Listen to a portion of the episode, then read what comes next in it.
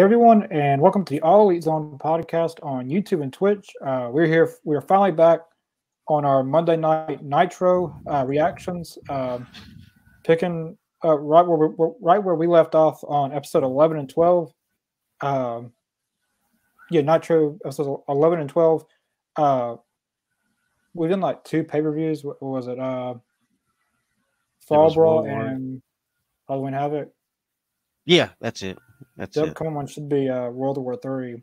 Yeah, that's what I was thinking about.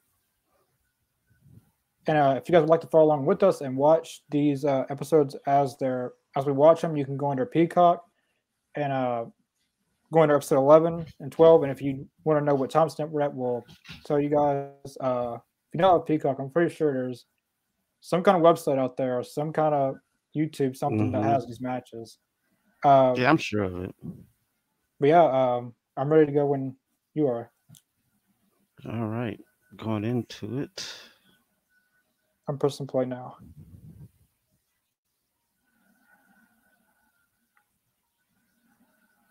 There we go. This intro never gets old. No, it doesn't. Very nostalgic.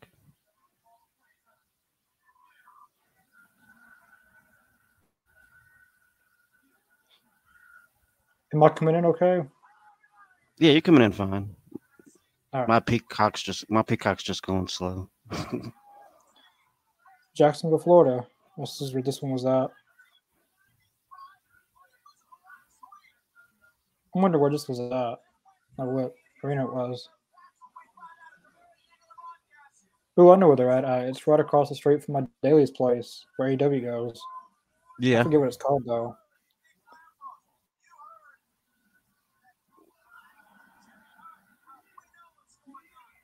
Uh, oh, great. I got a commercial. I'll pause it.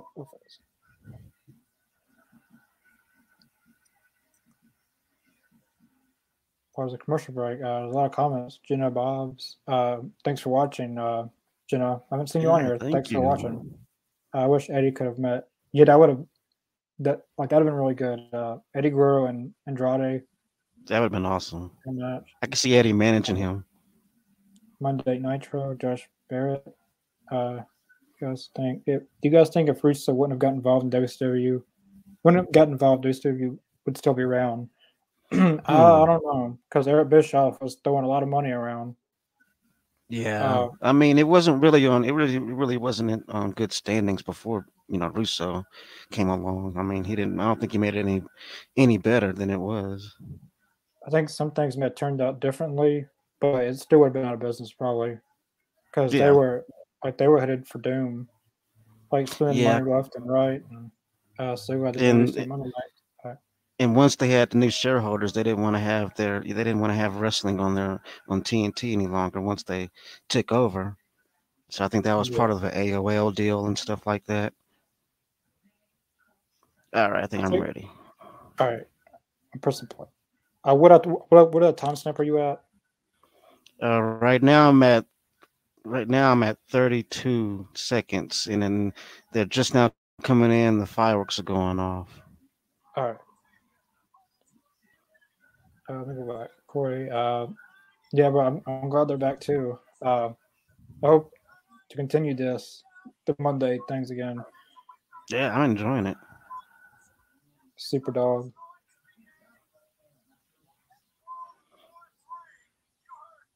Bro, I'm trying to remember the name of. I'm trying to remember the name of Mongo McMichael's dog. I can't. Like, it just seems to. Bobby Heenan's already got that look on his face that he's already done. He's already done. Bobby Heenan's some of the best parts of the show, man. I remember I was the last was it Halloween Havoc and Yeah, Giant beat up, beat up on Hulk Hogan and Randy Savage and he said uh he said like like like it couldn't happen to two better people. Yeah, that was a great line.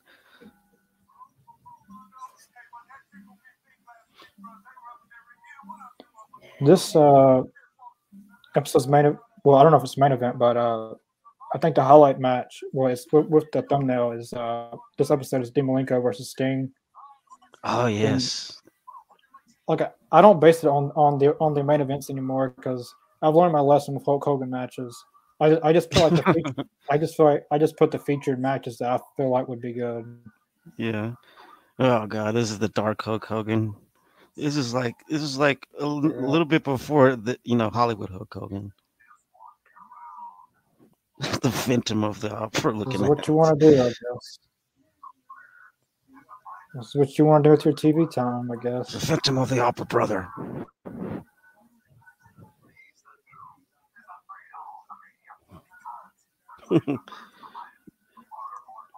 I think there's probably some like this, this is like at the height of, of its goofiness in WCW, like right before the NWO came through. This was like at the at the height of it being like as goofy as it can be. I feel yeah, like once the uh, NWO happened, that kind of like like went away with the kind of characters like this, like the yeah, the, the cheesiness. Yeah, like I haven't even watched all the Nitros when WCW was around, but I could just tell by uh, like just watching stuff on the WWE network and documentaries and Mhm. stuff. You could just tell it was more serious. Yeah, I mean, I, I remember growing up watching it, and you can kind of see the the change of it as you know, as as time progressed. Progressed, you can see the changing of the guard, so to speak. You know, from from it going to like this this something that's that's geared towards children to get you know to it being geared towards you know the high school and college kids.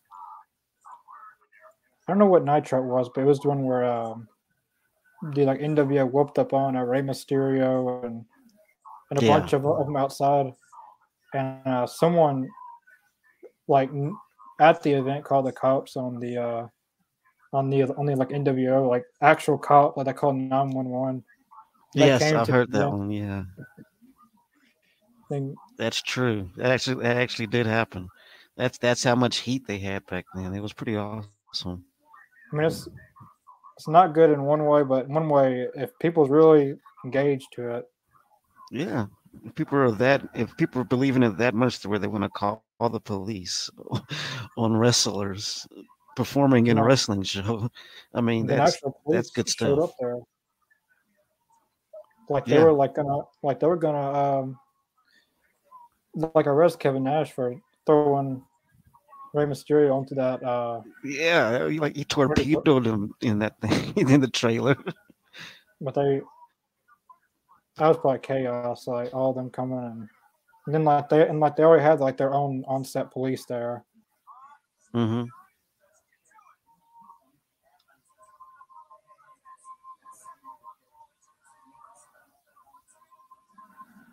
Dungeon. This Ming sounds like Yeah. it would be with this, this theme song. Yeah, with, with, with that kind of theme song. I I always thought Ming was a badass character, though. I didn't. I, I always thought Ming was a cool ass character without the Dungeon of Doom. I don't think he even needed the Dun- Dungeon of Doom. To me, I I don't don't, really know. think- I don't really think any. opinion. I don't think anyone in this group besides Kevin Sullivan needed Dungeon of Doom. right. I mean, because I think the way Kevin Sullivan saw it, he saw it like a Saturday morning cartoon, like they were the villains, you know.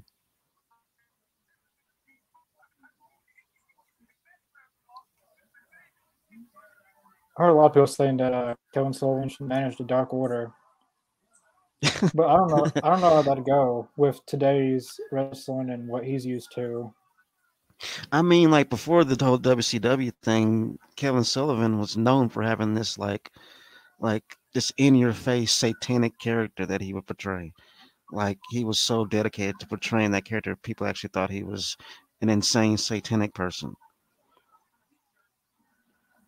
And I think personally, I Oh. think it would, you know, it wouldn't be a bad idea for him to be have something to do with the Dark Order. I mean, if you think about his character of old, before WCW, I mean, he's clearly a creative person for sure. yeah,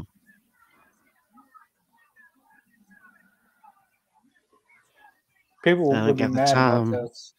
Like people would, would be like people would, would be mad about this, but if they had a, a new um, how they are how they are building Brodie Lee up as the exalted as the exalt exalted one, Like they mm-hmm. kept on leading up to it, who who it was going to be, and have it be someone like Bray Wyatt or, you know, uh,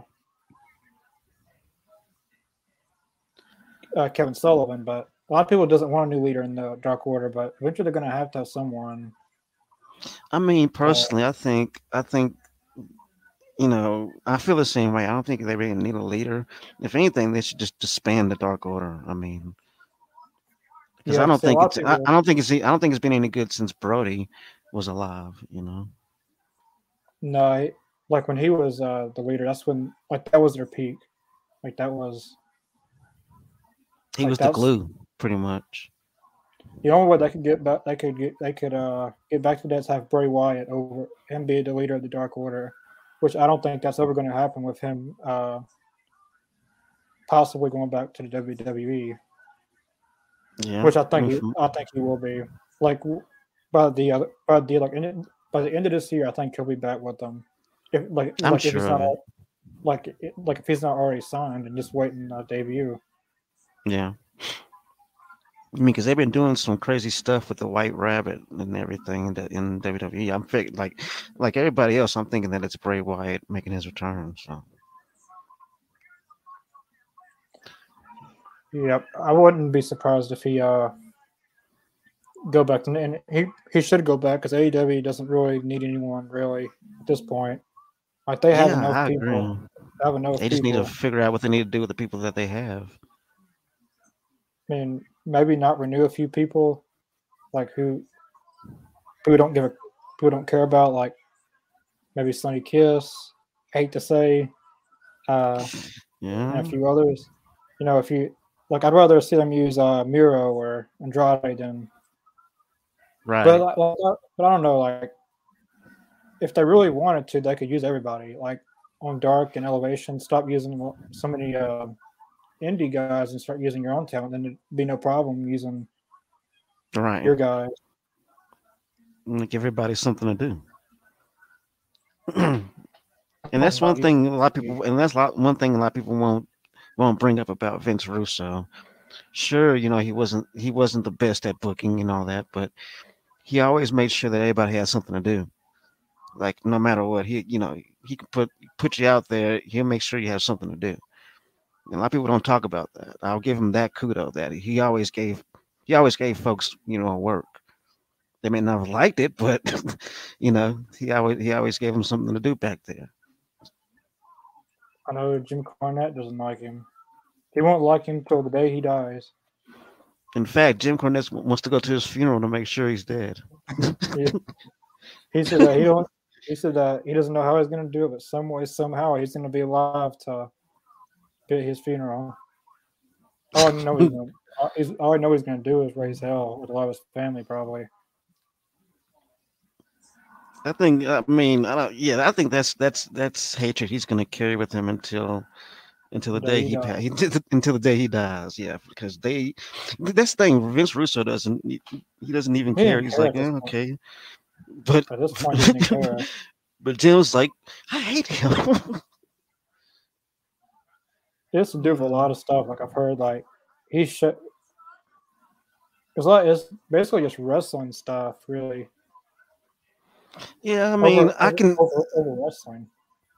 I mean, there's a lot of points of Jim Cornette that I I will agree with. Maybe not every single thing, but yeah, when it comes to Vince Russo, I mean, I do I do kind of agree with him because Vince really never did care about the business itself. He just saw the money in it. See, a lot of people uh, forget that Vince Russo, you know, helped create some of the big storylines with Stone Cold versus The Rock, Triple H, and Stone Cold. Mm-hmm. Like he he helped develop those stories. Yeah. But there is some dumb ideas he's had. There's been some. yeah. I, th- I, think that's with a lot of because everyone like some a lot of people has very good ideas and some ideas are just yeah. plumb stupid. Like a pinata on the pole match. Uh, yeah, that was dumb and racist at the same time. was that on WCW? Yeah, WCW. That was a Vince Russo idea. Who is this? Is that? Yes, Lex Luger. Jeez, look at it. He took all the steroids that day. Yeah, Veins have muscles, time- man. Because from, from the last time, we, like we was, I know it's been like a month since we've watched these, but he wasn't that jacked. Yeah, he, he got bigger. Kristen Wiles in action next. I don't know who that is he's going against, but This is when they started having a. This is when they started having. I think they started having a trade with uh, Japan, with talent, and like they would have some of their people go to Japan, and their and Japan would come over here, and people from Japan would come over here. I feel like uh, WCW really made the luchador wrestling more popular in the United States with bringing in Rey Mysterio, Psicosis, Super Crazy, Juventud Guerrera, and some Yeah. others. Like they Because they were the they really, uh, because it was the first to really put them on national TV. and then uh, you know, like really the only one WWE picked up was Rey Mysterio. I mean, they got uh, Ultimate Dragon, Yeah, and that was really it. Like they never went with anyone else. I mean, Kalisto and Sin Cara, I guess, but yeah. But do you really want to count that? But I mean, like real legendary luchadors back then, he, he, he only got Rey Mysterio and he just went with him. Hmm.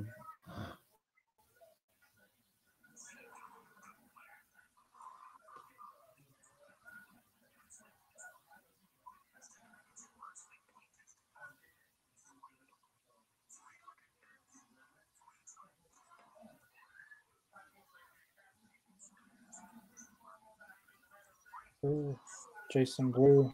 Uh, you don't like Sonny Kiss. Uh, and I, well, I, I noticed that I didn't like Sonny Kiss. I just, uh, you know, if you got to pick and choose, Yeah, Uh, somebody's got to go. I mean, he why not him?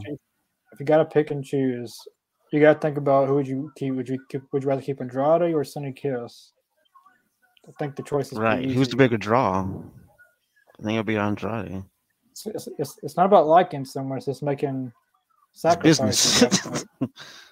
But if, if they really wanted to, they don't have to release. Well, like they don't really release people like when their contract expired. They don't renew them, Hmm, or unless you have something on you, they release you. yeah.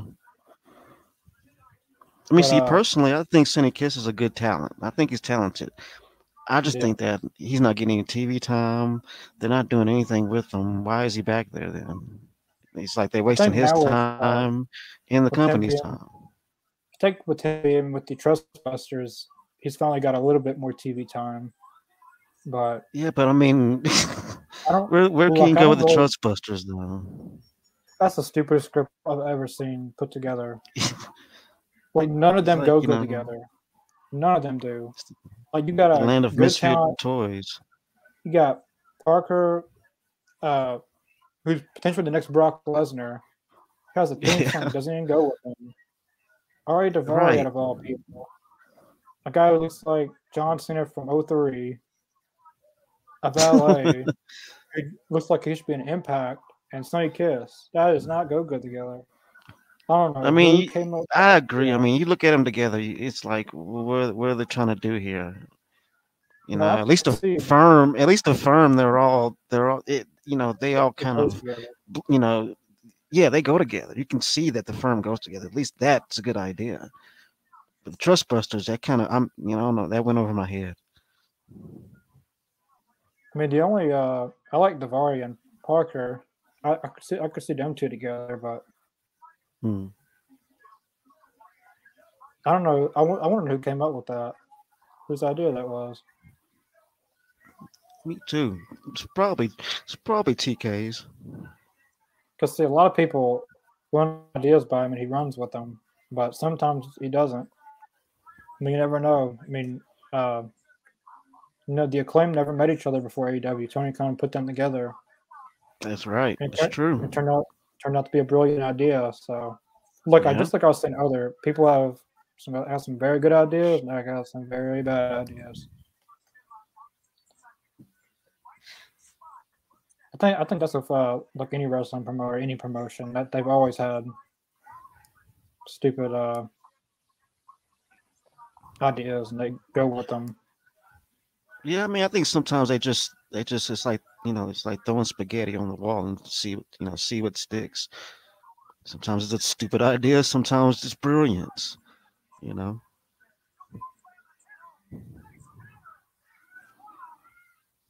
Oh, it's actually a pretty badass match. Oh, he picked. Oh, he almost dropped him. They got him though. Oh, Suplex. A lot of these suplexes, like Kristen Waugh, he's really good at these German suplexes. yeah. Three He, he has those snaps, those uh, snap suplexes. He's also one of the only few, one of the only few people I've seen do a snap powerbomb. Nobody does that. Wow, Kristen Waugh won with the German three German suplexes. Give me You a second. Be right back. Hold on. Alright.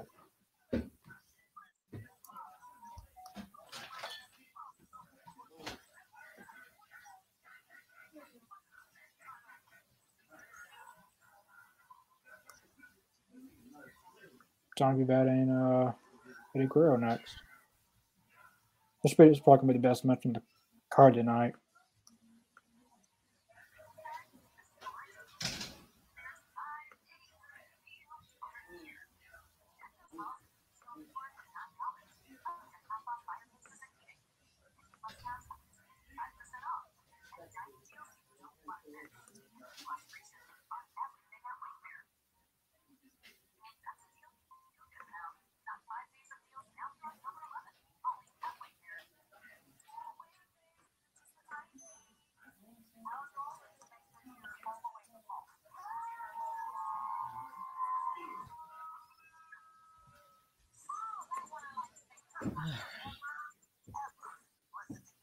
All right, somebody was at my door after going. All right. You got a commercial. Yeah, Halloween ends. I'm so tired of these Halloween movies already. I got some kind of uh, original shows on Peacock. This better be the last Halloween. I It's like, don't how many like times you gonna tell this damn story? The only thing I don't like about Halloween is trying to sleep and kids banging at your door all night long. And it, Hmm. like, like even if you put a sign on your door, no candy, they still do it anyways. oh, we've I've had that problem before too. Like a lot of times I'll just leave the light off. But then like there's there's you know, then there's those little little asshole kids that, that want to egg houses. Yeah. Good thing I'm still young enough to chase them down.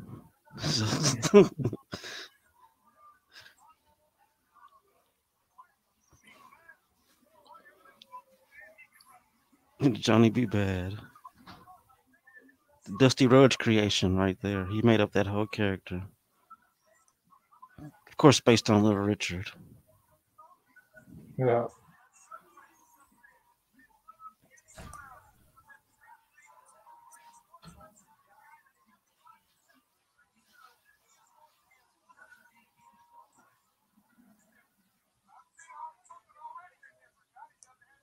This is a nice matchup. Eddie Guerrero versus Johnny B. Johnny B. Bad. Yeah, it's very interesting.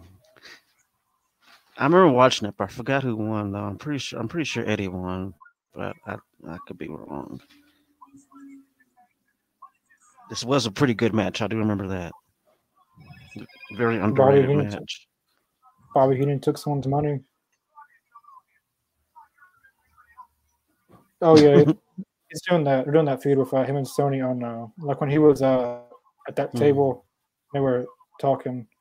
Yeah. The Japanese have been treated poorly.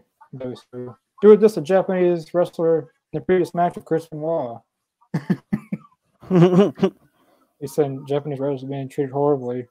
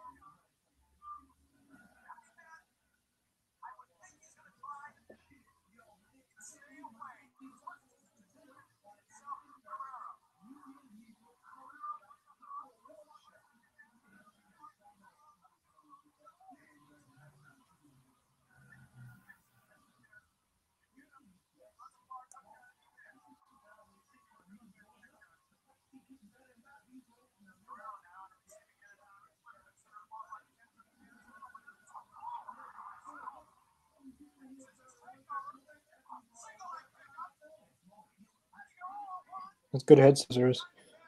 Nope.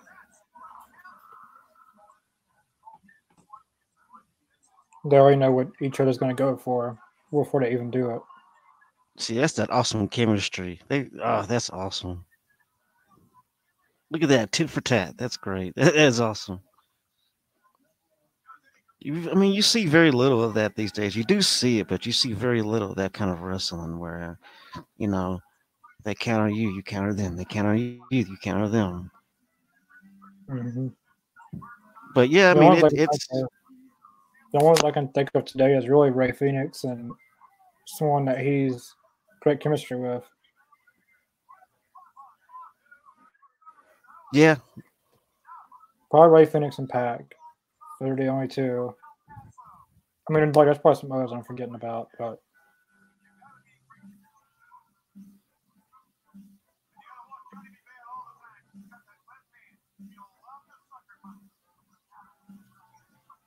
oh, that was a good move. Off the ropes and into a Whoa. The pacing in this match is is fast. That's I, see. That's another thing that they're like, like I wouldn't say that. Well, yeah, you can say the innovators of like having those tit those matches where they go tit for tat and it's fast paced, and I mean, like at this time, you know, as a kid, you know, watching it, I've never seen wrestling like this before. Like you know, unless you unless you know uh, you know you watch Lucha Libre or something like that, which is very hard to get a hold of if you were a kid at that age back then. yeah. You better But- know uh, know someone that Yeah. knows someone that knows someone. Right. And I mean, I mean, looking at it now, you see stuff that they're doing in every other match you see today. But back then, it was it was special the way you know that style of wrestling because it's something that you really didn't get to see all the time. Yeah.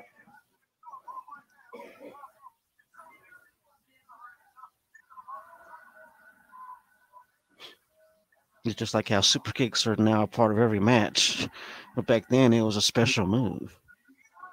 Yeah, Shawn Michaels would it was his finishing move. Like Yep. if he if he uh, hit uh, super kick, he had a chance of actually winning. But today, you'll see someone do thirty super kicks in a row and then they kick out. Yeah, now it's part of a move set instead of a finisher.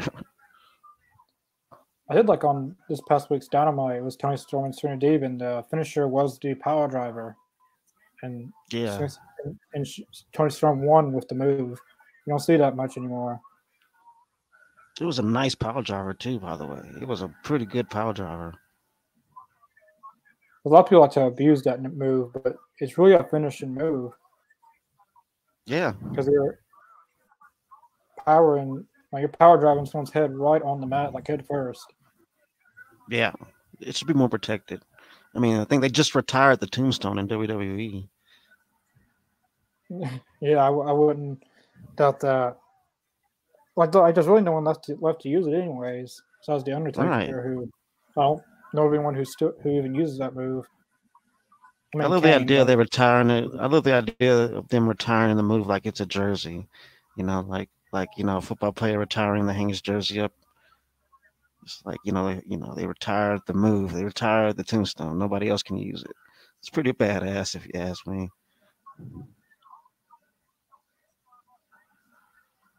you see uh, WWE is thinking about for um, crown jewel thing that got coming up with Goldberg versus Veer. oh my That- god, That's seriously being talked. That's seriously being talked about. I believe it. I believe it. I I mean, they wanna love. They. I mean, they love. They love. You know, Goldberg in Saudi Arabia. Saudi Arabia. He, that's. They love him there. That's why every other year they're bringing him there. I don't want to see Goldberg and Veer. I, I like you're like you're just making people not want to watch. I don't want to see either of them. Actually, I mean, I'm kind of over both of them. I'd rather see Brock Lesnar and Bobby Lashley in a one-on-one match again. Yes, give me that one and have it actually end in a, in a plausible way. Yeah, Because last time was uh wasn't a fatal five way, wasn't actually a one on one. Mm-hmm. Yeah, because last time, the, the first time they they uh it happened, Roman got involved. I know they were in the uh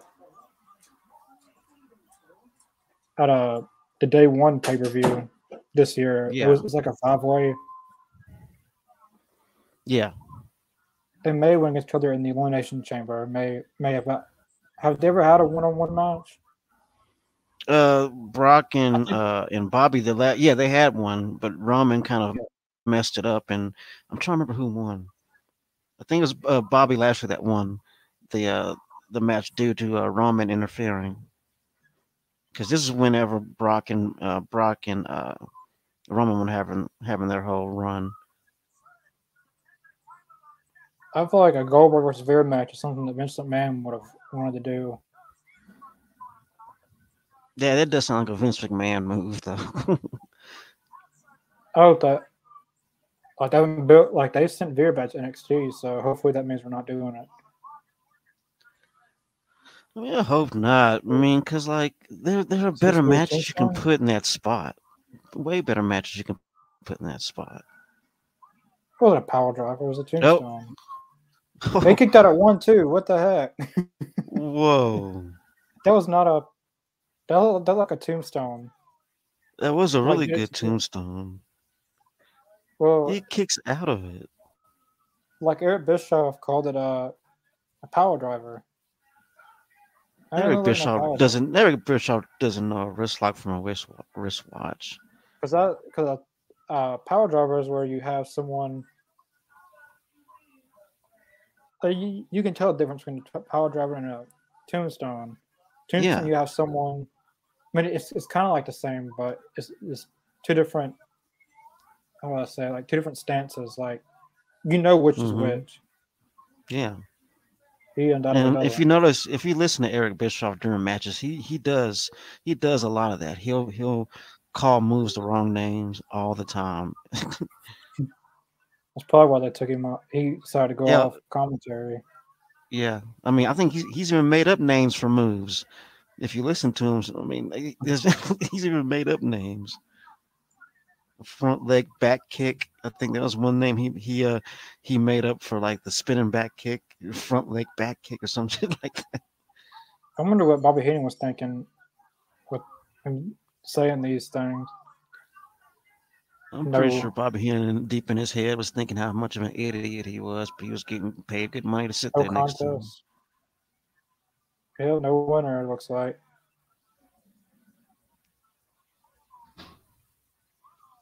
Is going to be built no to, a, to a big feud. Yeah, they're supposed to have a Over pay per view match.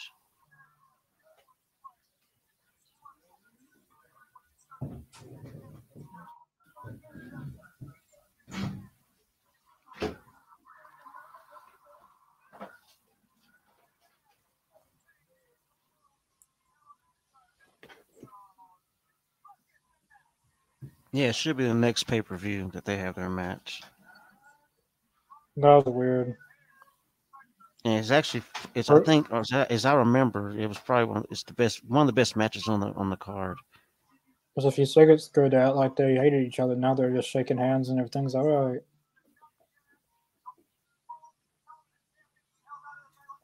But that was a good match, even despite it wasn't a winner. hmm That really makes them both look good going into a pay per view match.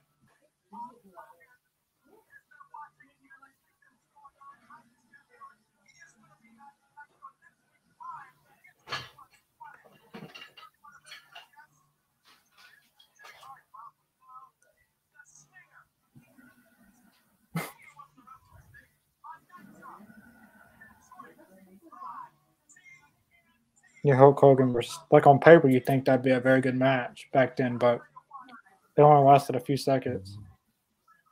I know.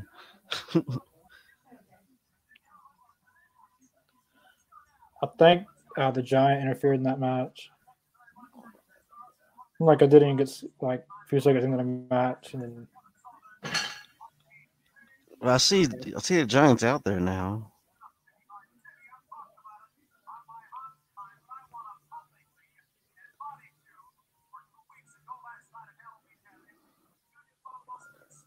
Um, you ever thought about how Kevin Sullivan hates Hulk Hogan, but yet he he wore he wore you know the the yellow and red. You ever thought about that? I'm just now noticing that. Like all this, he doesn't like Hulk Hogan, but he sure likes Yeah, wearing. wears colors.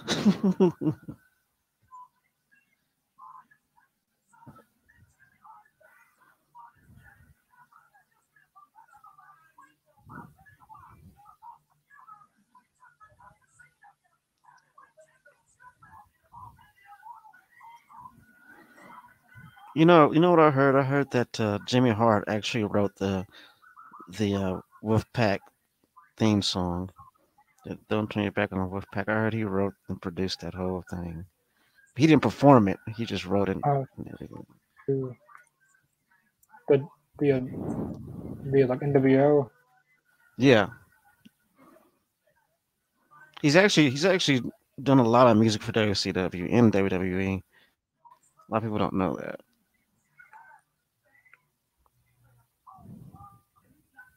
I seen uh, one thing where he was uh, a WWE show helped setting up chairs and stuff, and then all the talent didn't do anything. I seen that one. I don't know where they were at, but he's at least in his sixties or seventies, and he's outdoing a lot of these young wrestlers.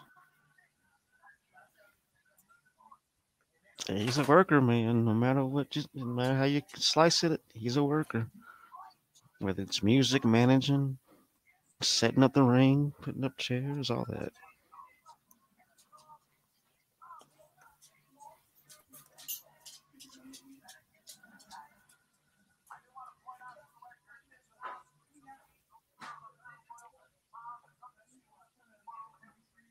And I remember back then, this whole angle with the Giant and Hulk Hogan, it was, it was Feels I drawn think- out.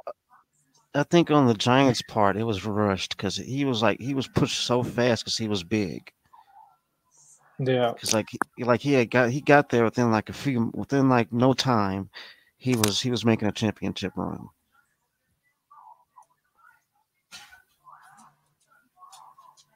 I mean that And was all- pretty much it because his size. my dog keeps opening the door, but I could care less now. I'm tired of getting up and sh- instantly leave it open. I mean, don't get me wrong. I mean, the Giant was pretty athletic for a dude his size. I mean, the dude could do drop kicks. He can elbow drop off the top rope, all that stuff. Yeah, I feel like I was some people like they only like the Great Khali, like they would like they never would have hired him. He wasn't that tall. Mm. The hell is Kevin Sullivan doing?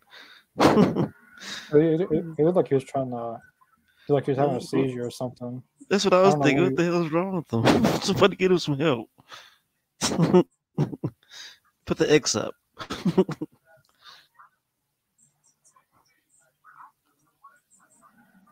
Me grab me a drink during this commercial.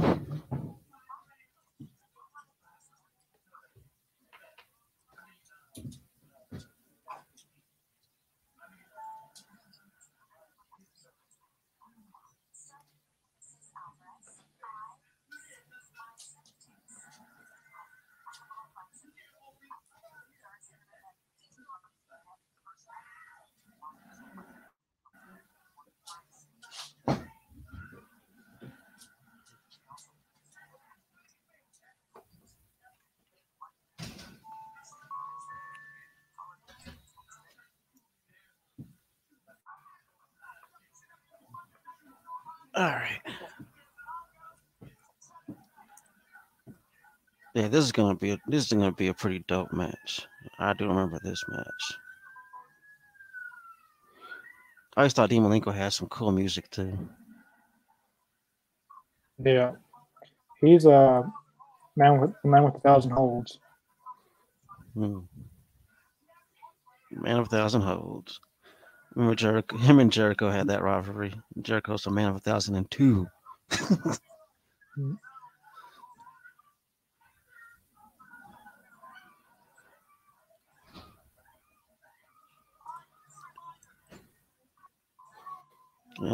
Look at that crowd going nuts over Sting. They to this day people still do that.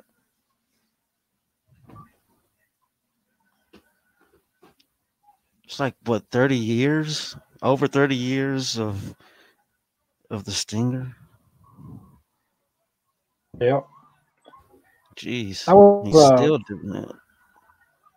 I was watching something Jim Ross on the. Oh yeah, it was uh like AEW has a show on Sundays with uh RJ City. Uh, he interviews wrestlers. W oh, AE uh, AE Yeah. Hey EW yeah Yeah, he. Uh, it was with Jim Ross, and he, he said that in 2024, it would be 50 years. He would be a commentator in professional wrestling. His 50th year anniversary. fifty years. Huh? Yeah, I need to start cooking. Oh, oh yeah, I can. Okay. Uh, probably another hour. Oh, okay.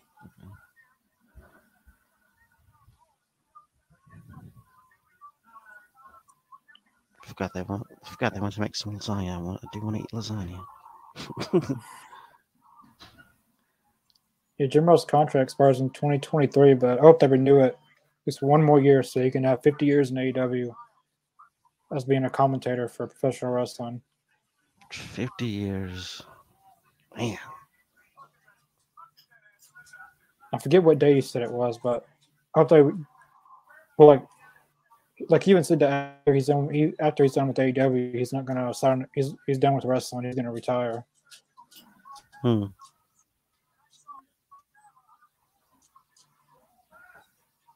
Which he's like at least in his seventies, close to eighties, maybe.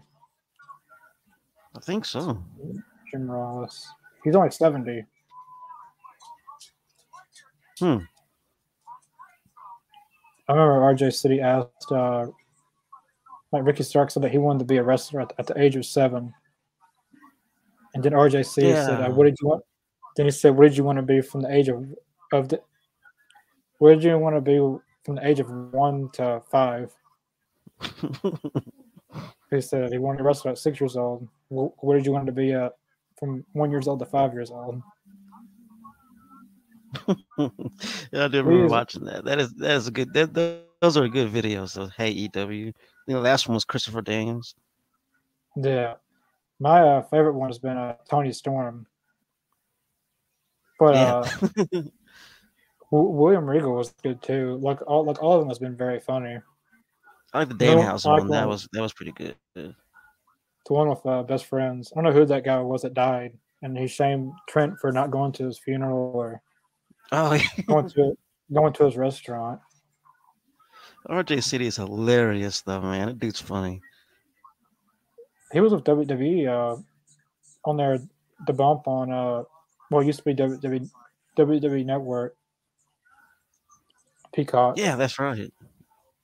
he could probably be a start to AEW's own version of their own, like, like their weekly thing, like like AEW's own, like the Like- bump. Yeah, Of course, yeah. I was just thinking that too. It wouldn't be called the same thing, obviously, but it'd be the start of something like that. If they would bring back Golden Boy, him and City would probably have good chemistry. I could already see it. A lot of people don't know who Golden Boy is. That used to be in AEW. Like they had him for Fyter Mhm. Fest 2019 and All Out 2019, and one match on Dynamite, and that was it. I don't know whatever happened to him, but he was very, very good. Hmm. If they wanted to take anyone off Rampage and replace, take Excalibur off Rampage and put Golden Boy.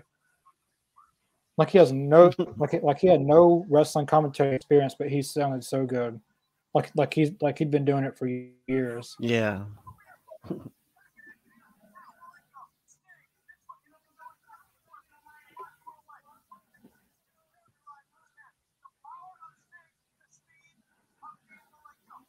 Ooh, shoulder first to the turnbuckle. Man, I forgot how badass this match was. Uh, It's hard to believe that uh both these guys are in AEW. Dean Malenko and Sting. yeah, yeah. Dean's backstage and Sting's doing still doing his thing in the ring. I want to see him have a, a few singles matches. Sting, like they don't have to be long. Like him going against I don't know. One of the 2.0, like one of the 2.0 guys on Rampage in a two minute match, and Sting just dominate him. That's perfect. I would, I would love to watch that. I mean, like they like to say that Sting can't be in singles matches. They don't want. They don't want. They don't want him to get hurt. But doing it like that, he won't get hurt. Yeah. And even with these tag matches, he would have already gotten hurt. Like just this last time on Rampage, him going through those tables. If he was to get hurt, that'd have been it in a tag match. But he seemed like he's been he's been okay. Yeah, he's actually been he's actually been playing it pretty safe with this with the stunts that he's been pulling. Actually, And I mean, you don't see people his age doing those those you know dives off of off of you know the stage and stuff like that. I mean, I think it's amazing he's still at at the age that he's at and he's still able to do it and still be able to walk the next day. You know, I think he got injured one time in AEW, but he's been with AEW since 2020 December, and he's only got injured mm-hmm. once. So I'd say he's been doing very good uh, about pacing his moves. What yeah, like he doesn't take high risk moves all the time, but he's taking a lot of high risk moves in AEW. I, I never thought I'd see him do the do, do the things he's doing again. Especially with it's amazing to watch him do. his career almost coming to an end against Seth Rollins. I'm glad I'm glad his career didn't like end like that.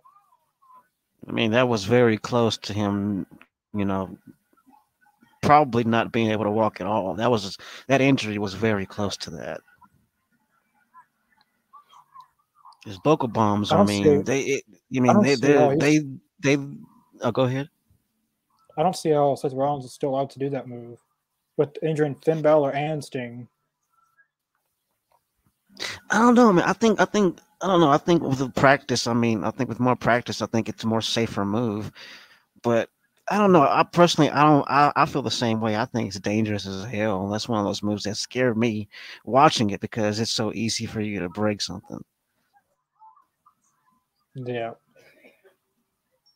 And I mean, sure they land on padding, but the force of the landing—that's what gets it. It's the force of the landing. Sting wins. That was it. That was a really good match. The finish was a roll up, I believe. Yeah. That was a really, really good match. That was awesome. Yeah, no, that, yeah, that no, was the main uh, event.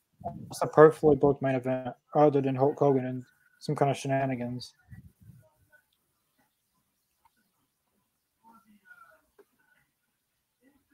What's going on here? I think Sting's still in the ring. well, they went to commercial break and they came back and had the Yep, stings. You're just wandering around the ring. Junior Okerlund must be fixing to come in the ring for an interview or something. That's not thing because he's just standing out there, just just walking around.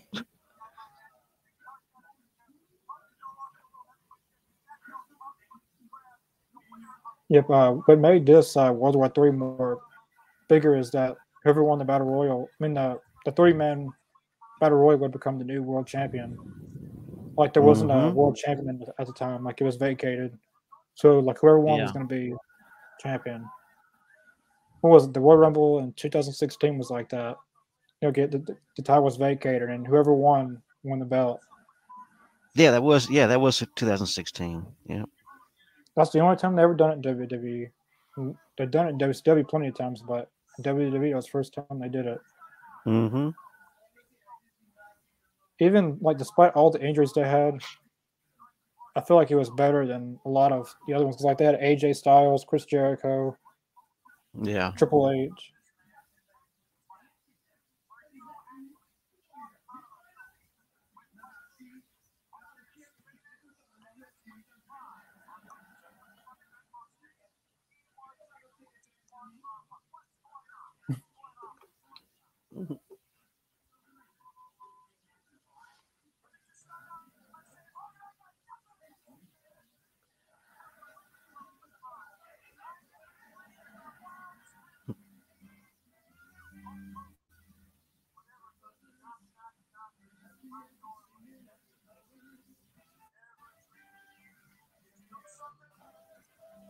A little dog on their front porch. That's harsh.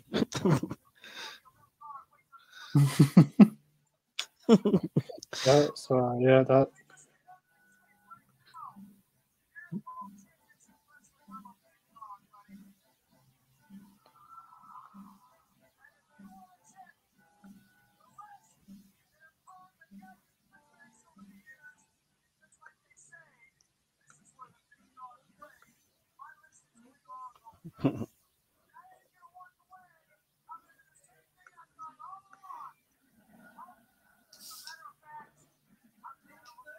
quacks like a rat. if it quacks like a rat. oh, you gotta love Mean Gene.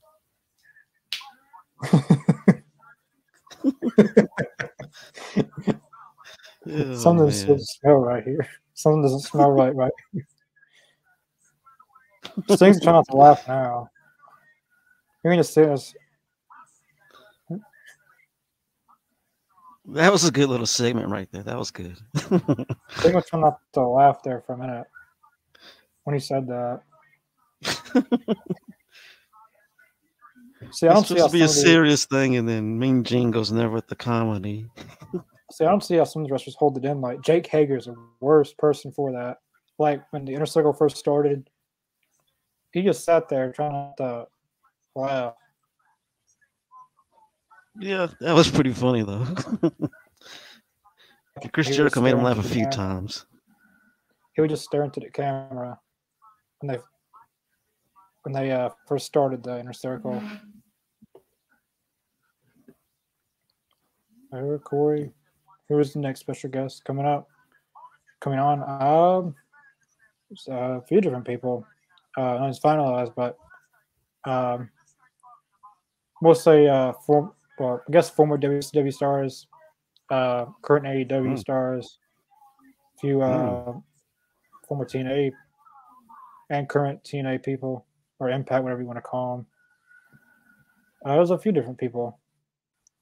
I expect to have at least one or two of them on this year. Nice. I'm just waiting for the uh, confirmation. Yeah, we got some good stuff coming down the pike. Yep. I'm, I want to get Chris Sabin on.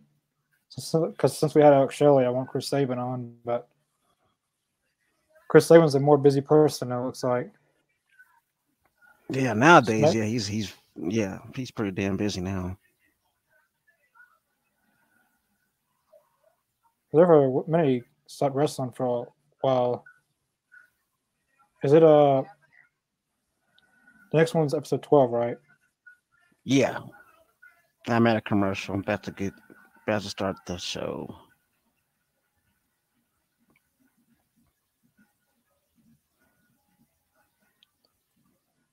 Yep, I got a commercial too.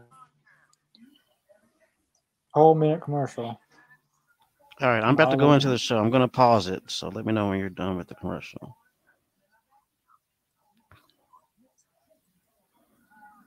Or when the commercial's done with you.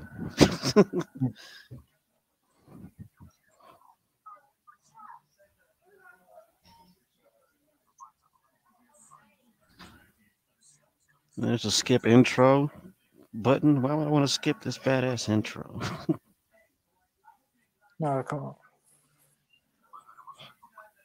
Too many commercials. They do it so you'll pay for the free yeah. stuff.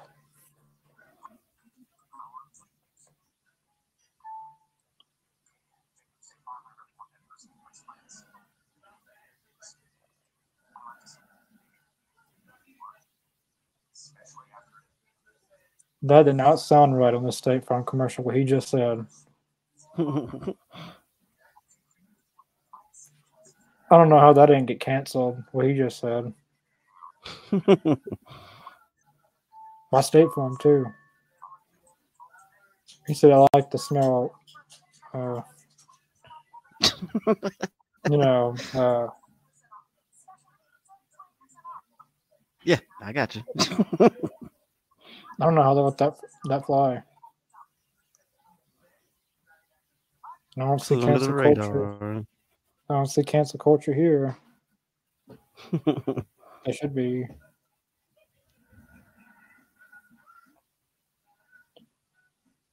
All right, I'm at the Um, intro, so- so whenever you're ready. I'm going into it now. All right, press and play.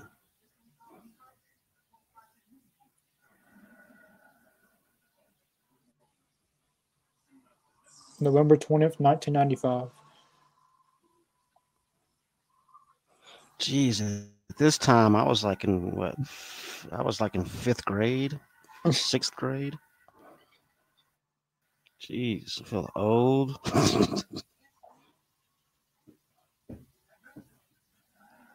I wish I could have lived through some of the stuff. Hmm. because really there wasn't any dirt sheets or anything back then, really. So what you saw was you thought it was real. I mean, they had magazines point- and stuff, but you know, Like there was a point where I thought everything was real, like when I was younger. I think when I With first stuff- started watching it, I was like that. When I first started watching it, and I was like probably, you know, probably six or seven when I first started getting into it. At the time, yeah, I thought it was real. And then over time, I got I got more into it, and then I found out, you know, sure, not everything's 100 percent real, but it's fascinating because you know it's like a it's like a violent play, you know. Because like even though some of the storylines might be not, but like not of them, not it's not really as personal as you think it is. Like a lot of the moves they do is real. Like you can't fake falling off a twenty foot ladder. Jim Ross said that. I didn't get it from him. I just just came up because he said you can't learn how to fall off a twenty foot ladder. And That's I don't true. you could practice. I how you could practice to learn how to dive off a twenty foot ladder. But there is some feuds that are real, like CM Punk and Hangman. That's, that was a real Yeah. life feud. CM And Punk let Seth, that be uh, known. And Seth and uh and uh Riddle, they they really don't like each other. In real life, they hate each other. Yeah, I seen that promo. He brought his kids up in it, and his wife divorced him. Yeah, that was a low blow, but it was made for great TV. oh, he's out. He'll be right back, folks. Oh, got Scott Norton. Dude was dude was so underrated back then, man. Scott Norton. There you go.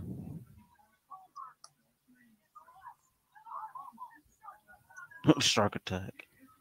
This match is already going to be a. This doesn't good at all. Already, I, I like Scott Norton though. I like Scott Norton. He was he was really good in New Japan for a while. I think they should have pushed him harder in WCW. I don't, I don't think he got what he deserved. No, Shark. He was I a like beast. Shark. I like Shark better in WWE as the Earthquake. Yeah. Did you know he used to be a sumo wrestler? Like a legit sumo wrestler. Yep. One Before he started wrestling, before the WWF, he was a sumo wrestler. I remember one time on a pre on the pre-show of one one WrestleMania, Big Show was in a sumo wrestling match. Yeah, I remember that too. And the shark or earthquake is is uh he he was what you would call a yokozuna. Yokozuna was like the champion of sumo wrestling, which is where yokozuna got his name from. The character he was a champion of sumo. Everyone thinks that he's from Japan just because of the character, but he's really Samoan. Yeah, he's Which- part of the which- he's part of the dynasty. Which, with his look, they they had him as you could really, if you had to guess, he very well could be from Japan, just by how they had it, how, how his attire set up, Yeah, and with his uh, manager being Mr. Fuji, that kind of made it look like he was from Japan. that was one of the coolest characters back then. Was yokozuna? He was badass though. I like that character. That dude got huge over. Like, he left WWE and then he came back. Man, Yeah, because what happened? See, what happened was is that they wanted him to take it. They wanted him to diet, but he just wouldn't stop eating. And he I just remember, kept eating. uh, They and they let him go. on the W. There was a WWE documentary about, like they uh he went to he had to go to the uni- WWE sent him to the University of UCLA to do like a Yeah, diet or to help him lose weight so he can come back. But hmm what he would do is like he would he would work out and stuff, but he would try to call people and have them sneak in stuff for him. yeah, Like, yeah. like they call Have him smuggle someone in tried- pizza. Yeah, like someone tried to try to sneak in burgers.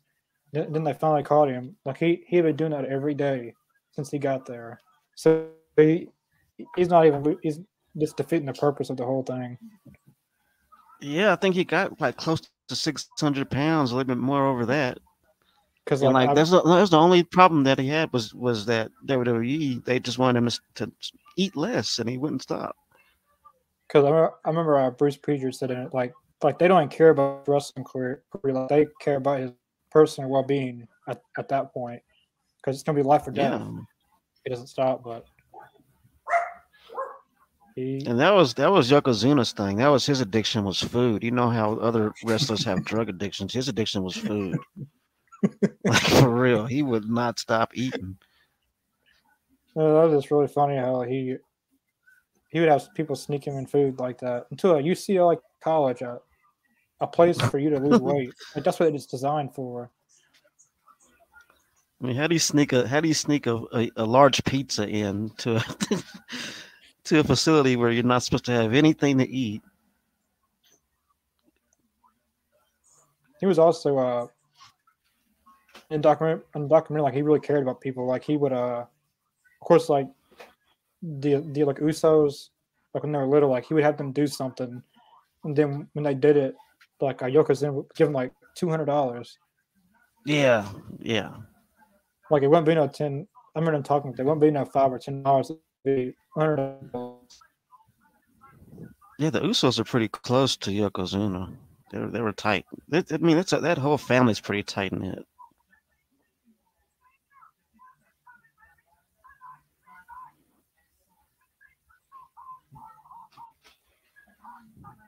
I mean, it's not hard to believe they're going to have one of them in the White House eventually. it's going to be Anoa'i sitting in the White House, or the Rock, probably the Rock. I wouldn't be surprised if the Rock's the Rock went for office. He probably win too. Oh, I don't know if he could do it this next term because he's he's got movies to film up till twenty twenty eight. That he's that he's already committed to. Yeah, I know, right? He's already he's already. When is he not shooting a movie? He's He's always either shooting a movie or doing something with his daughters or He never has time off. Like he's got the Young Rock series. He's probably gonna be making a few sequels to the Black Adam, um, probably. which I mean, I'm pretty sure it's gonna, it's gonna do well.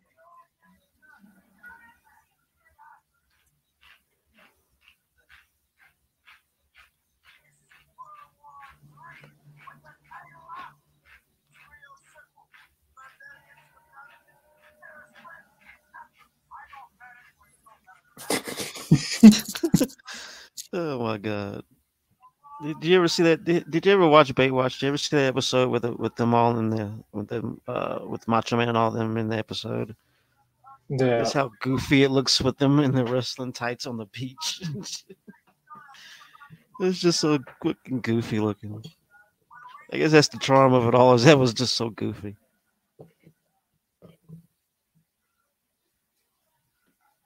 I mean, imagine going to the beach and then all of a sudden you you know you see like Hulk Hogan walking down like he's finna leg drop somebody. But I see I see why it's funnier that way though.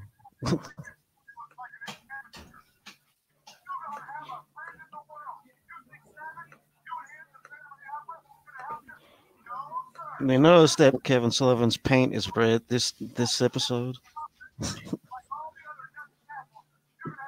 don't know what happened here.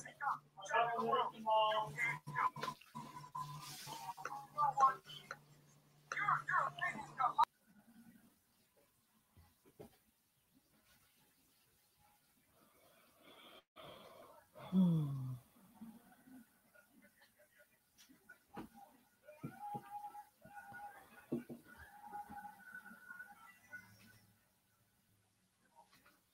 Yep, looks like he's out again.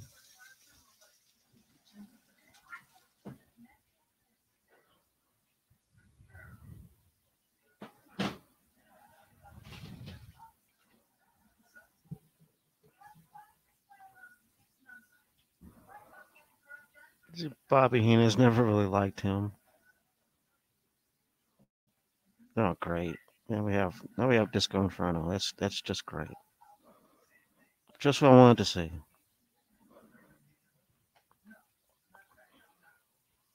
You know, I'm not a fan of Disco Inferno. I never have been. It's quite annoying.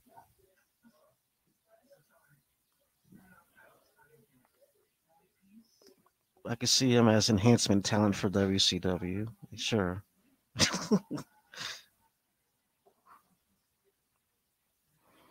just I, I, don't know. It just felt like I don't know. Just the character I just never got. It just just seemed like a guy who watched too much Saturday Night Fever.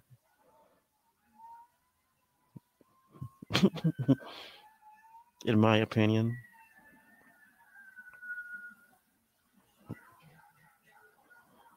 Eddie, Eddie. Oh, there's Connor. There he is. Sorry about that. My uh, computer's acting up a little bit. Just restarted it real fast. You're good. It happens to me all the time. Everybody knows uh, that. Whoever who watches this, it happens to me all the time. Sometimes when I power off and power it back on, it acts fine all of a sudden. Yeah, sometimes that's the way it works for me too. I don't know what happened, but in the chat, a lot of people's comments disappeared. I don't know. The comments aren't there anymore on your side. Like, I said, is all the comments still there on on your side? Can you yeah, see the still here on my side. You probably you might have to reload. You might have to refresh the page to see the comments if they're not popping up. Uh, like whose names does it say on there on yours? Does it say Josh Barrett or someone? Yeah. I don't know. Well, nonetheless, uh, those are those are all comments, anyways. But uh, get Jimmy Hart on here. I uh, like that'd be good. Have Jimmy Hart on here. Yeah, it'd be great, man. I mean, it'd be, it'd be great to pick his brain. I want to get Jim Jim Ross on here if anyone, but that would be that'd really be a great to, get. That'd be really hard to like. Like some of these people, it's really hard to get on because like especially Jim Ross, he does AEW, he travels a lot. And, hmm. You never know. I never thought we could get uh Buddy Matthews on here. Yeah, that was a great get. I never thought we can get Sabu on here, the, the, the living legend himself. Yeah, that was, was, a great uh, hit. That was uh definitely once in a lifetime document documentary, once in a lifetime interview. Uh, all the stories he told was you won't hear anywhere else. Yeah, man. Shout out to Sabu.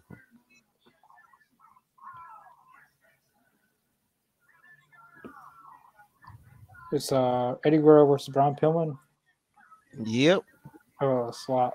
And as I recall, this is a pretty good. This is actually a pretty good match too, as I recall. Yep, I made this match the uh, part of them. Look, oh, look at Brian Pillman with the racist stuff. so I was right. Uh, the two matches I did pick were the featured matches: Dean Malenko and Sting on episode eleven, and Eddie mm-hmm. and Brian Pillman on twelve. Oh, that was good.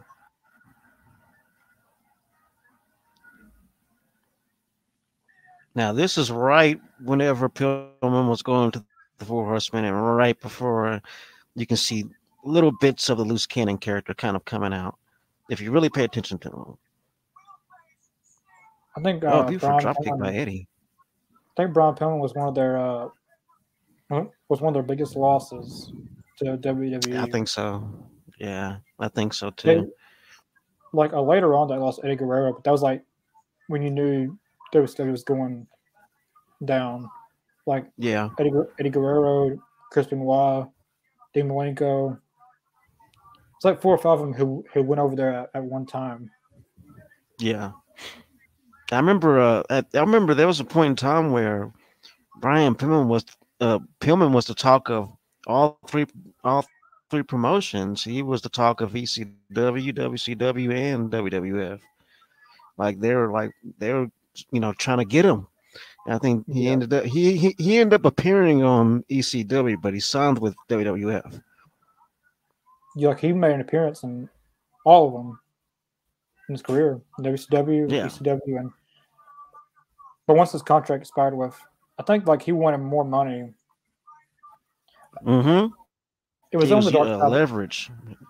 It was on the dark side of the ring. But like they weren't really using him after the Four Horsemen. So yeah. they wasn't really using him, and they was bringing in a lot of former WC, mm-hmm. WWE guys like Ted DiBiase. Uh, yeah, they brought every and anyone they they could get, and then he went to ECW. I, I, think I think like he made like he made like one last appearance on all three of them. Then uh, yeah, I, I could be yeah. Then he signed with yeah Brian Pillman. Uh, yeah, Brian. Because the thing is, they wanted him to sign in, in for ECW, but at the time he was kind of playing the field. He was seeing what what money he could get, and uh, uh I think WWF was offering the bigger check.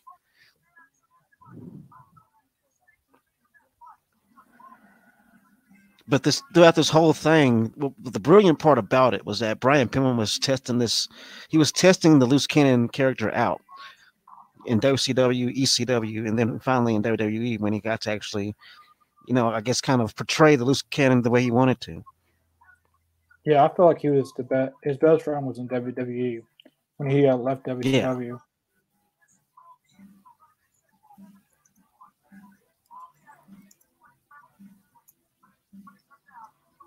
As far as business, I mean, it was brilliant move, brilliant move. I mean, he stood back and just let them make offers, and he took the biggest one.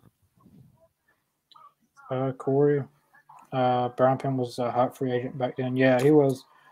Yeah, hundred percent true. All, for all three, well, I wouldn't consider ECW a major promotion, but it was still like, uh, it was still known. Just wasn't, you know, like WCW, WWE. Mm-hmm. But for all three of them to be bidding like a bidding war. Yeah.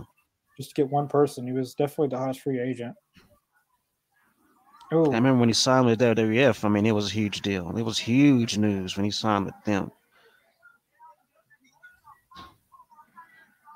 He'll do a uh, from the top rope, move off the top rope to the outside and lands right on the barricade. That's always scary to watch, man, because you can land wrong and break something. you break a collarbone or something. Well, they call him Flying Brian. Oh yeah. What uh, what time snap are you at? Uh, right now I'm at 17 minutes and 42 seconds. All right. And yeah, Flying Brian just landed on the barricades.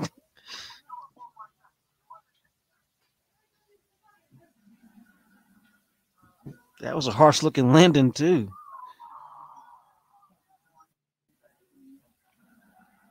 Did Eddie Guerrero just uh, dive out on your end? Yeah, over the over the turnbuckle, over the post. So that's a higher like just by being on the top rope and looking at the, the distance, you're gonna jump. Yeah, I mean that's a good. I don't know. I mean, because See, like a lot of people, would, like their first time training, and like they give them top rope, and they actually see how how you how up you are. You know, like I don't know if I want to do this anymore. I, I, I don't know if I want to do. I, I, don't know. I don't know if I want to get on the on the top rope ever. I mean, because the ring itself is what a good 10, 12 feet off the ground as it is, and then you get on the top rope, you had another, you had another what, five feet, six feet, and depending, depending on, on, the height of the person. Yeah, like the height of the person. So if you're at least six two, yeah, it could be uh yeah, so so you got somebody that's like three, you know, that's like six three getting up there. It's like he's like he's like 12 feet. Well, not well, way more than 12 feet. I would say like close to like 15, 16 maybe. Off but a lot ground. of people, a lot of people nowadays, especially uh, a wrestler size like Johnny Gargano or Rey Fenix, Jungle Boy, Sammy Guevara, they'll go to like uh Whoa! It's like Eddie Guerrero one with the roll up. I, I, think it was roll up, right? One with the roll up. the frog splash. Frog splash. That was a good match. That was dope. That's probably that's probably gonna be the best match of the night. Well, for this episode, because I don't think perfect brain buster by Eddie Guerrero. That was a perfect brain buster. There was a lot of high risk moves in this match. Yeah, the brain buster was good. That was a good. Ah, perfect. But, uh, like a lot of wrestlers, like the size of Gargano, Jungle Boy, Darby, Sammy Guevara, Rey Fenix, like they'll go to like a, a choreograph, like for like movie sets, like how they do like choreograph yeah. stunts in movies, and they'll go to something like that, and they'll uh learn how to like choreograph some of the high risk moves like not anyone can just do by just doing it. Like, right. Like just like not like a normal frog splash. Like it's a more of a uh, like you have to go to a choreograph person to be able to do those kind of moves, and they learn it from there. Then they just transfer it to wrestling. Mm-hmm. That's how they're able to do it. I know uh, Marko Stunt did. Well, because I live right here, like ten minutes from him. Like that's how. oh yeah, that's right. He he transitioned his choreograph lessons to wrestling, and because you can't teach hmm. yourself some of that stuff.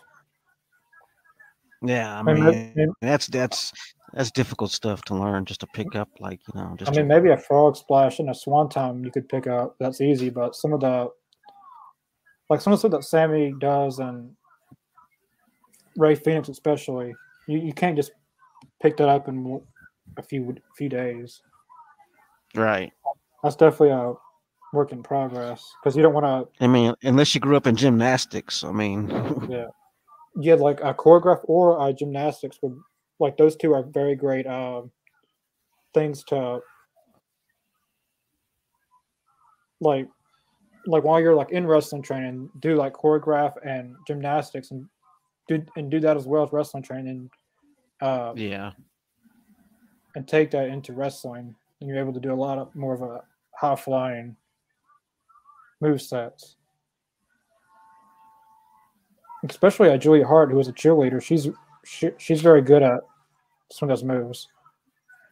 So is that Penelope Ford. Yeah, being agile and flexible really helps because they have that experience from being a cheerleader, which can yeah transition over to wrestling. Because I see some people like when I used to try to do wrestling, they would just try to do it to do it, and see a lot of that stuff. You have to really be careful because you could really seriously hurt yourself, like break your neck. Yeah. I've seen it happen. It's it's too is so easy to break to break something if you're not being careful and not properly trained. I've seen it yeah. happen dozens of times to people. Especially these people uh, that just go in there and people that go in there and say, "Oh, I want to be a wrestler." They go in there and break an arm, break especially a leg. Backyard, especially these backyard wrestlings, like, like that's why oh, I do. I just say like, "Do not try this at home," type thing. I yeah. used to put up. Like I know a few people who died doing backyard wrestling who got on a ladder and tried to do a swanton and landed right on his neck and he died.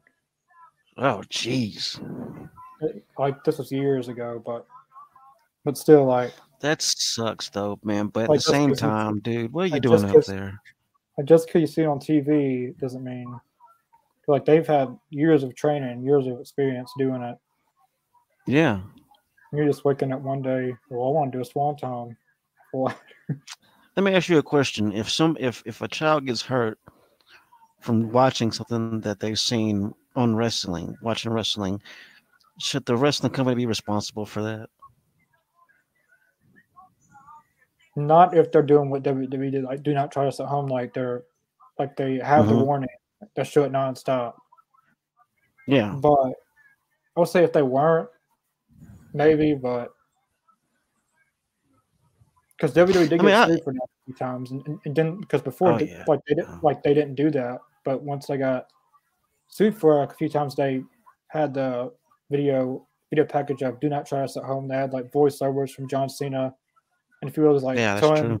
telling like their like all their real life uh like like like injuries and surgeries they've had and telling people do not try us at home Yeah.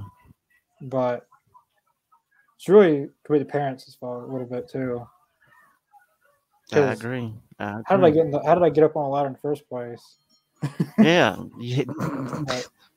It could Who go gave them access way. to the ladders and everything?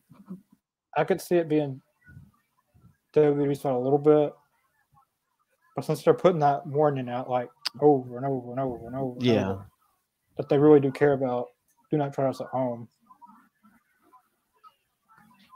I think. I mean, I, I'm, I'm, I'm, you know, on the same boat. I feel like, hey, if they give you a fair warning not to try it at home, I mean, they, they gave you a warning.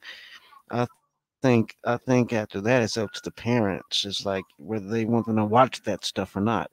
Like it's up to them, you know, to say, hey, you know, you can't watch this wrestling because you're going to try to do it. Or they, or you know, they can be like, okay, they realize that it's just a show, and sure, you can watch it. Like me growing up, my my folks they let us watch it because we knew what it was. We weren't gonna fucking go out there and break our necks. we just enjoyed watching the entertainment, you know. like if you really want to be a wrestler do it the right way like go to an actual wrestling school get trained by actual wrestlers Yeah, because getting trained by backyard wrestling isn't. I mean, I, a lot of people say like just because just because the Hardys the Hardys did it, they can do it, but but they were still trained. you know, the Hardys Yeah. that was a, that was rare, and yeah, they were training too. Yeah, they were still trained in a way. Like even though they were uh, doing backyard wrestling, like, they were still being trained by actual wrestlers in the process of doing that. Yeah, is, is, is a little bit of difference, but but I've actually seen one backyard wrestling who looked that looked very very good. It uh it was in, it was in someone's backyard, had a real ring, like a real wrestling ring and a good Hmm. setup.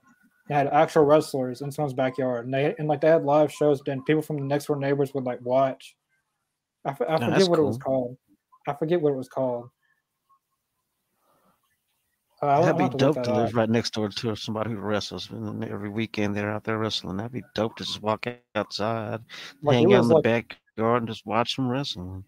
like it like it, it looked like it was in someone's uh apartment area because people was watching from the top of their house like it, it, it looked like an apartment because they were looking they was watching it from their balcony or whatever Hmm. That's cool.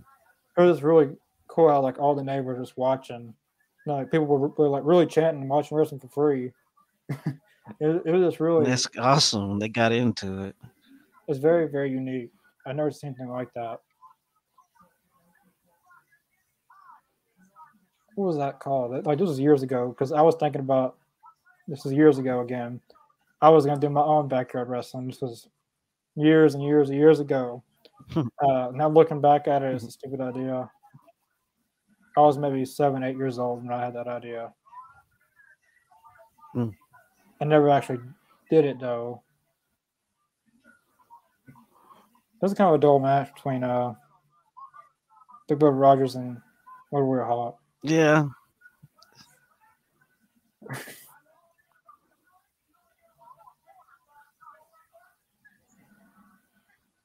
I wouldn't say this is a pay per view kind of match. What's, Eric told this, everyone, everyone wanted to see this on pay per view, but you're watching it for free. It's like, well, you get what you pay for.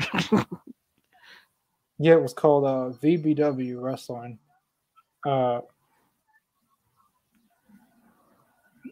they haven't put that out in four years. it sounds awesome, though. But I'll send it to like like you can see on someone's balcony. Like, there's a whole bunch of people just watching, and it is very, very unique. Hmm. That's cool. Hmm. I guess it didn't last too long because they haven't done anything in four years, or they all progressed to be actual wrestlers. You never know.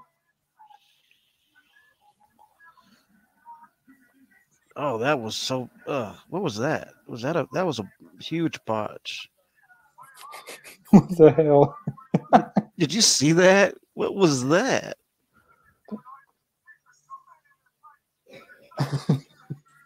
I'm not sure what the hell they're trying to do. Like when Big Bubba was uh, going off the ropes. Yeah. what the, don't tell me that's how they ended the match. He hit himself in the head with it. yeah, that's okay. That's got to be the dumbest, dumbest thing I've ever seen. You tape your own, you tape your own fist up, and then you, and then you get knocked out by your own fist. That's how you lose the match. that that seems like a WCW move. Who had Kevin Nash? It's very WCW. because Kevin Nash got hit by someone. Like no one was even there, and he lose the match. oh man! And like people, like, like there's a conspiracy theory saying that, that a ghost hit him or something.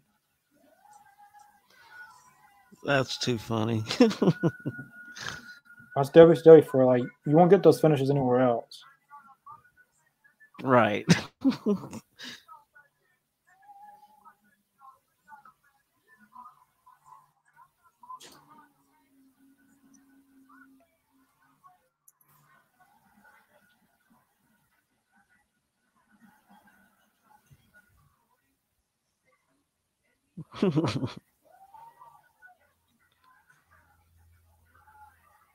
Sting's outfit.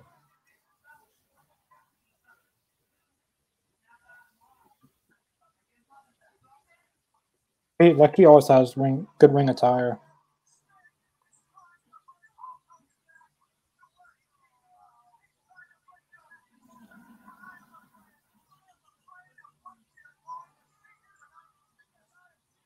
Oh, did you guys see Mall of America? Yeah, I see where they had the first ever Nitro. They had wrestling there.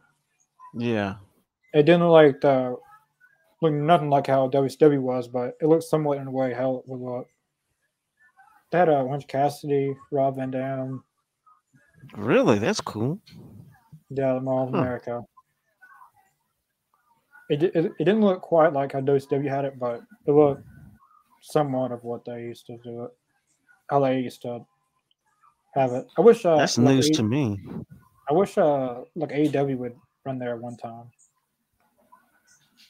That would be cool to watch though. AEW in the Mall of America. That'd be great. Or them going to the Hammerstein Ballroom and um, where uh, like ECW used to run. Oh, huh. And like EC, like AEW is more of an ECW. Well, it could be a little bit of everything. Really, it could be a little mix of ECW, WCW, old school WWE. Like it's, it's not really yeah. one mix in AEW. Like there's a lot of technical wrestling, half line, hardcore wrestling. There's a mixture of a lot of things in AEW. That's the awesome thing about it, I think. See, in WWE, you really of, don't. In WWE, all you really have is uh, half line and technical. And that's that's all really I can think of.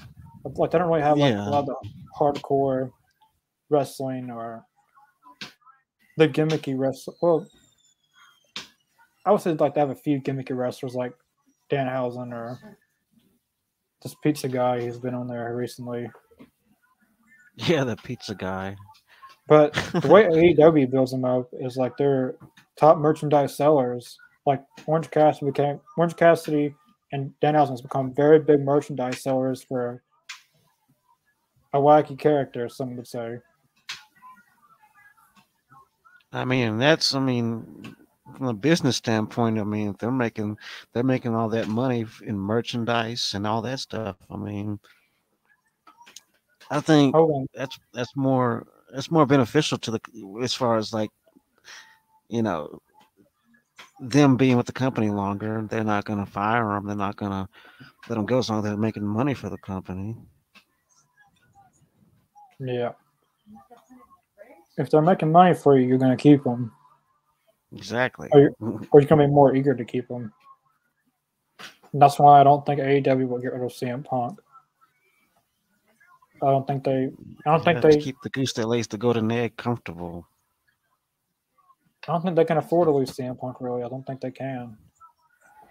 Because even though, see, I'm not. Uh, everyone's just picking one side of that whole thing of the elite and CM Punk. Everyone's criticizing CM Punk, but no, but it's just it just seems like one person's getting the blame of it all. I mean, I can see I can see they both have blame, but you can't not see yeah. Punk's being a bit of an asshole about it all. Yeah, he uh he definitely uh said what he thought at that post media scrum. And meanwhile, you notice that the Bucks and Hangman and all them, they haven't said anything. They have kept their mouth shut. But CM Punk, he's the one that wants to go off on everybody. He go off, went off on Colt. He went off on the Bucks. I think, yeah, Kenny. I think he had it because uh, apparently what he was saying was what he was, which I could see it being true that the Young Bucks and Kenny Omega spread rumors to wrestling news sources about CM Punk getting Colt Cabana off TV, but I think CM Punk was fine with him being on TV because Colt Cabana would have never won against Bryan Danielson on Dynamite. Yeah. And I mean, really, I don't think that I don't even think that the Bucks and Kenny needed to spread any rumors about Colt and, and Punk because fans already had that idea in their head. Anyway, it wasn't like they needed Punk and Kenny to spread rumors. I mean, most fans were thinking that stuff from the beginning anyway. Which I, I just don't see CM Punk having anything to do with Colt Cabana and AEW because, but they never encountered each other. Like they never, like everything was fine when they were there together until, like basically until Hangman and CM Punk happened. Yeah, I mean, but as but far CM- as business, there's as far as business, there's no reason for them to even be maligned with each other. I mean, because I mean, they haven't talked in years. I don't see why. And in yeah. Punk, I'm not sure why he brought brought Colt up in the first place at that media scrum. I think because somebody else brought Colt up and he yeah. just went off. Yes, so, yeah. When they first started, a fan asked him about it, and Tony Khan it was a little bit Tony Khan's fault. He Tony Khan uh, he no commented it, and CM Punk went ahead and went full blasted on. And see, what I'm saying though. That's the point I'm making. Tony Khan could have put a smash to all that stuff. But, uh, he could have stopped it he, all. He told the but person because of the, because of yeah, because CM Punk is the goose who lays the golden egg. He let him say what he wanted to say, and all that backlash came about. But Tony Khan, uh, after he saw that, he the person who asked the question, he said, uh, he said he told him like, "I'm sorry, I didn't." I, he said, "I'm sorry, like I didn't uh, like answer your question first. He said that over and over. But I mean, at that whole thing, you could. I mean, if you really listen to Tony, he, he was kind of I, uh, in a roundabout way, he was kind of kissing CM Punk's ass and like making it seem like he's the one who made the whole thing work. And that got that got on my nerves a little bit because I mean it takes two to tango. He's not the only person in there working. Yeah. And but if you notice that if you listen back, he made it seem like CM Punk was the one who brought all those asses into the seats. He made it seem like it was him that did all that and that's where I that's where I kind of disagreed on that whole thing. I mean, I will say that ever since CM Punk has been in AEW, things have ticked up, like with ratings, merch sales, ticket sales, YouTube views. Like that's like that's what that's yeah. the peak. But uh things could have been handled in a different way. Yeah. Like, I feel like he's put. Started, I feel like he put he put I feel like you put CM Punk on a pedestal. You try to make him above everybody else, and that really got to me because they're supposed to be like a team effort to build up the company. Like this really all started with, with Cody Rhodes. Like CM Punk blamed uh, the Young Bucks and Kenny for Cody Rhodes leaving that they couldn't work out their issues, and that's why he said that he works with kids. He work he works with children because they can't work out their, their stuff. That's what he was. From what I heard, Cody Rhodes has nothing against Tony at all. It was business. He just he just needed yeah. more money, and he went to where he can get it. It wasn't personal. But uh, it was 2020, sometime in 2020. Cody Rhodes and the Elite have nothing to do, do with each other.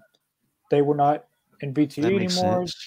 They weren't seen on TV together. Had nothing to do with each other. I don't know what happened, but and CM Punk blamed them I mean- for not working out their their their issues. Which But really, everybody knows that Cody was always on an island of his own. He's always been like the Bullet Club over there, and I'm with them. I'm Cody with the Yeah. Bullet Club. He's, he's it's not it's it, it was never like Cody was in the Bullet Club. It was like Cody with the Bullet Club. You know, you know, I he- think, it's always been that. way. He's always kind of been that way. But I don't think uh, AEW can afford to lose CM Punk because this year, like on Shop AEW, the uh, top sellers for the year there's one, two, three, four, five, six, seven, eight.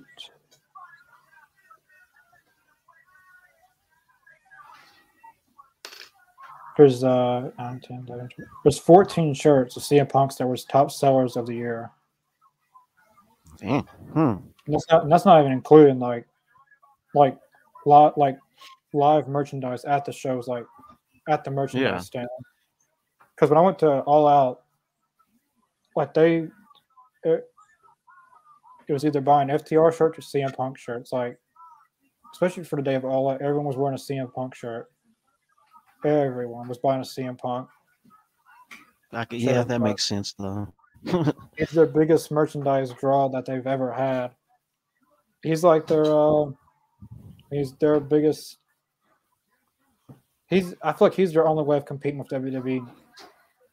Like Mm-hmm. he's their John Cena. He's their they just uh oh, but I think this break with CM Punk being injured, like regardless, he's, he's like like uh, regardless, he's still going to be out for uh, eight to nine months being injured. yeah, he's gonna be out for a while. So the Elite will 100% be back first. So maybe this break will uh, give them all to think about things and to regroup. And the thing is, if I was writing the show, if I was the head writer, I would bring him back as a major heel and have him make his slow, steady pace back to the title picture, but ha- but have Yeah. him be like this huge heel. Yeah, when he comes back, he's to have to work his way back up to the world title. He, Yeah. Ain't no way he'll be able to go right back up to it. But I hope they continue. I really want to see MJF and CM Punk. Like that's the best feud in AEW history, besides Kenny Omega and Hangman. Uh, Yeah, everything just doesn't align with the stars with them. Like, if it wasn't for CM Punk doing that stupid dive in Los Angeles, he never would have got injured in the first place and never would have had to do an income. But he decided to do that stupid dive. Like, he even said it was stupid on his part. He dived into the fans and broke his foot or something. it looked like it really hurt though, because you watched his foot, it didn't look like a really comfortable little landing that it, on the Like he said on the said, he, barricade. like he said when he first hit, he didn't feel anything. But once he started walking to the ring, he started feeling it. And then he wrestled on it, and I just made it even worse. So if, if that if that would have never happened, uh, MJF would have won the title at All Out. Then MJF Probably, comes back yeah. at All Out. CM Punk gets injured again. Then he gets suspended. I mean, I, I'm, I'm predicting that MJF is going to at least get that title. It's going to get the title before the year's over with, or before the end of next year. I'll put it like that. He's going to be a champion. He'll uh, probably win it at full gear next month because he's got the uh, the golden chip that he won That's at All Out. true. I forgot all about that. That's true. He does have the chip. But I don't understand their rules for that because Tony Khan said he gets he gets a match opportunity. The two but MJF said he can cash it in at any time. Yeah, that's Uh, what I'm saying. I'm going by what MJF says. I'm saying like if he says he can cash in any time, that's what's to happen. He's the holder of the chip. I don't think he's to cash it in though because if he does, who is Moxley? Who is he going to go against at full gear? Oh, The- okay. I see what you're saying. They should make a. They should just make a huge match out of it. Moxley versus MJF at full gear. Yeah. Okay. I see what you're saying. Because if they had MJF win it, then do Mo- MJF and Moxley again at full gear, you're just repeating. You're doing the same thing with CM Punk and Moxley again, like how they did before. And I, I think MJF versus Moxley would be a big time main event pay per view match. Okay, good point. Okay, yeah, yeah, okay. I didn't think about But that. I don't know because it, it's like if he cashes it in, who would he go against at full gear? Because I, I know Moxley's he's gonna have to be at full gear because since they've lost a lot of their star, not all of it, but you know, CM Punk and the Elite being out. yeah. But I'm curious to see how all that plays out because none of this is, is predictable. I I don't know Hmm. What's gonna happen. Which giant.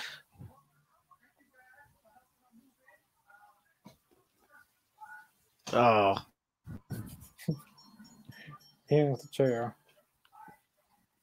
look at the fans, man. They're losing their minds, though. That's crazy. Nowadays, well, that was a that was a pretty bad choke slam right there.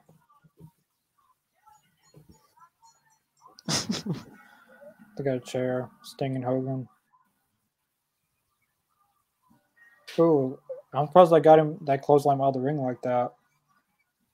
With, with with like the way they had the chair.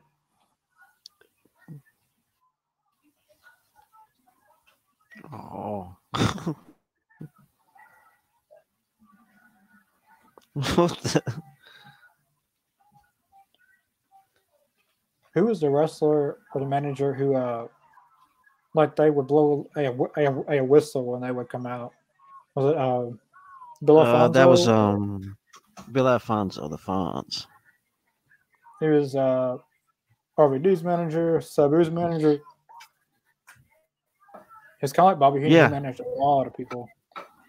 Yeah, like he's gonna think Taz, he would, a few people. Yeah.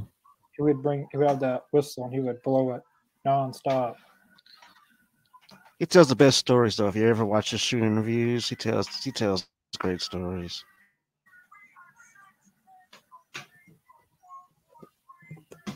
Six days away from World He was there that he I, believe Bill Alfonso was there the night that that uh, Bruiser Brody didn't sell for Lex Luger and Lex Luger hopped out, hopped out of the uh, the the cage and ran out the arena. Because because Bruiser Brody wouldn't sell him, and Bruiser he thought Bruiser Brody was about to really kill him, which he probably was. Yeah, Bruiser Brody was a big dude. He uh Nick Comoroto. yeah, he was huge. Nick Comoroto in AEW reminds me a lot about of him. He's kind Yeah. of uh he's kind of different away from his other character. He's got the hat on and he's not he doesn't, the same character anymore, but I believe Nick Comoroto could be a big a huge star in AEW in the in the coming years. Hmm. Right now he's a jobber because there's with QT Marshall, but hmm Yeah, that's who I heard that story from was the Fonz. It was pretty funny because they have a video of it too. They have a video of Lex Luger hitting on Bruiser, and Bruiser's just standing there, just staring at him. And then Luger's like, Luger's like, "Fuck this!" He helps out because it was a cage match, and Luger goes over the cage and just hightails it out the building. He just goes because he wasn't because Bruiser Bruiser uh, Bruiser wasn't selling at all. He was just looking just he was like a like a statue. yeah, And I, know- mean that would scare anybody if you if if you know you're sitting there hitting him and he's not selling for you. what do you think's gonna happen? I'm thinking he's gonna attack me. So especially a big guy like Brody, uh, Bruiser Brody. Like, I don't know if I would have done that.